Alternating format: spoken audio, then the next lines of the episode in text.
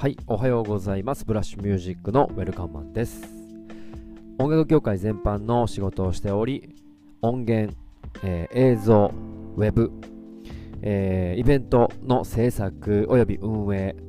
えーさらにアーティストの、え育成、プロモーション、え権利関係のサポートなども行っております。え日本人初の、えグラミー賞主要4部門受賞プロジェクトメンバーを夢見て日々活動しております。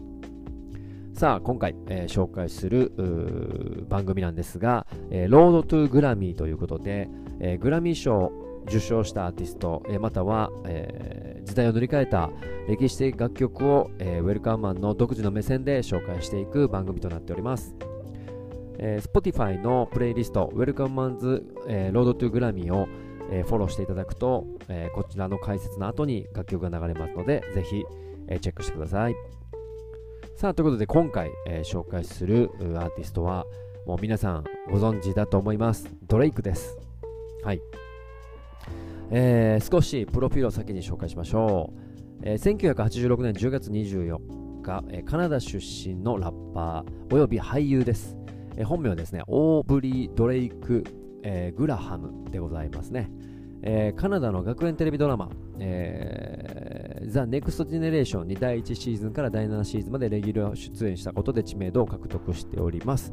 デビューアルバムから8作連続全米1位を記録するなど、名実ともに北米の音楽シーンを代表するアーティストの一人でアメリカ史上最も売れているソロソロ男性アーティストのトップでございます。これはなんとマイケル・ジャクソンを抜いております。すごい。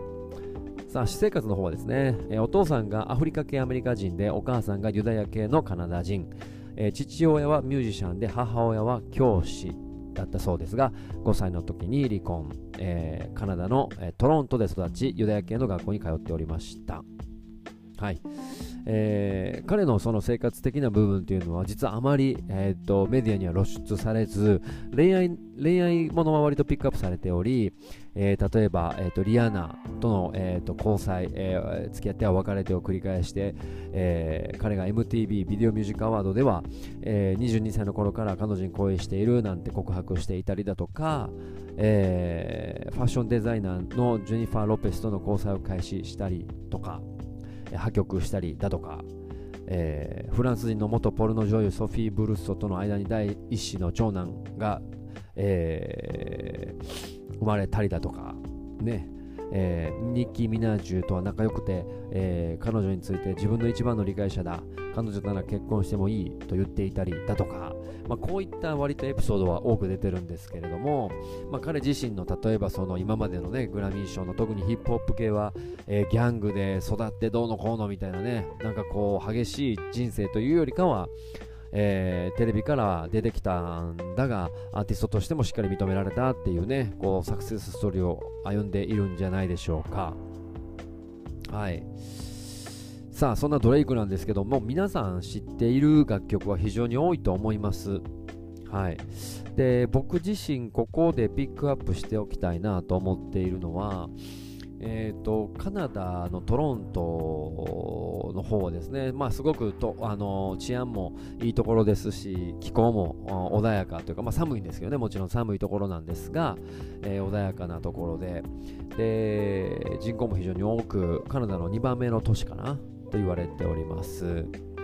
で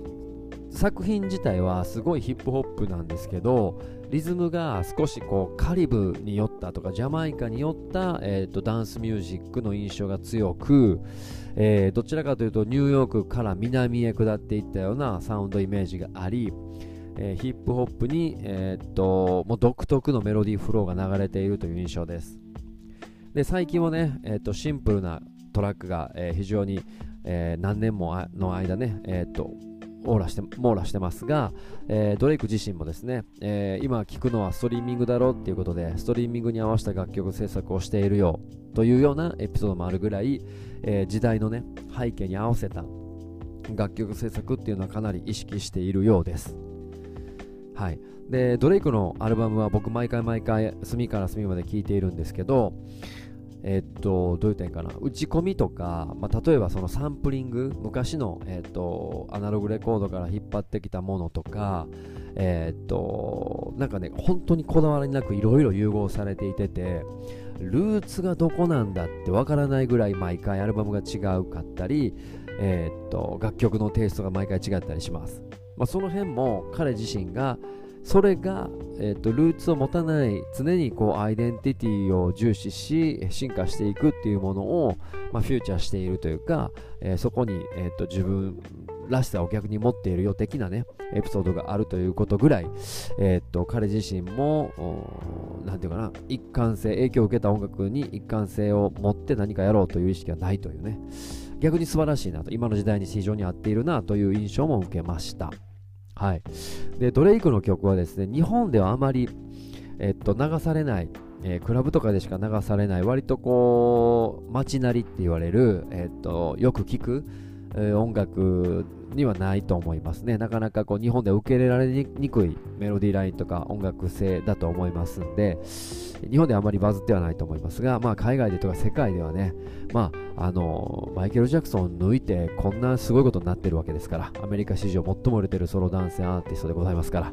えー、世界的に、え、人気の、えー、シンガーということは間違いないでございます。はい。えーとですね、これはあのその他にもいろんなチャートがありまして今回紹介するこのえー、楽曲もそうなんですが、アルバム自体が、えー、スコーピオンと言いまして、これが全米4週連続1位を記録し、89の国と地域の iTunes で1位を獲得し、え、アルバムは発売から1週間で10億再生回数されると、ストリーミング史上初の記録を達成しております。さらに、ドレイク参加楽曲のこのこのスコーピオのリリースによってドレイクの参加楽曲27曲が同時に全米チャートトップ100にランクインしチャート全体の3分の1を占めるなど全米シングルチャート59年の歴史史上初と初となる前代未聞の偉業を達成しております。うちトッププ1、え、トップ10に7曲が同時ランクインし、ザ・ビートルズを超える新記録も達成しているということで、もうモンスターアルバムのモンスターアルバムなんですね。はい。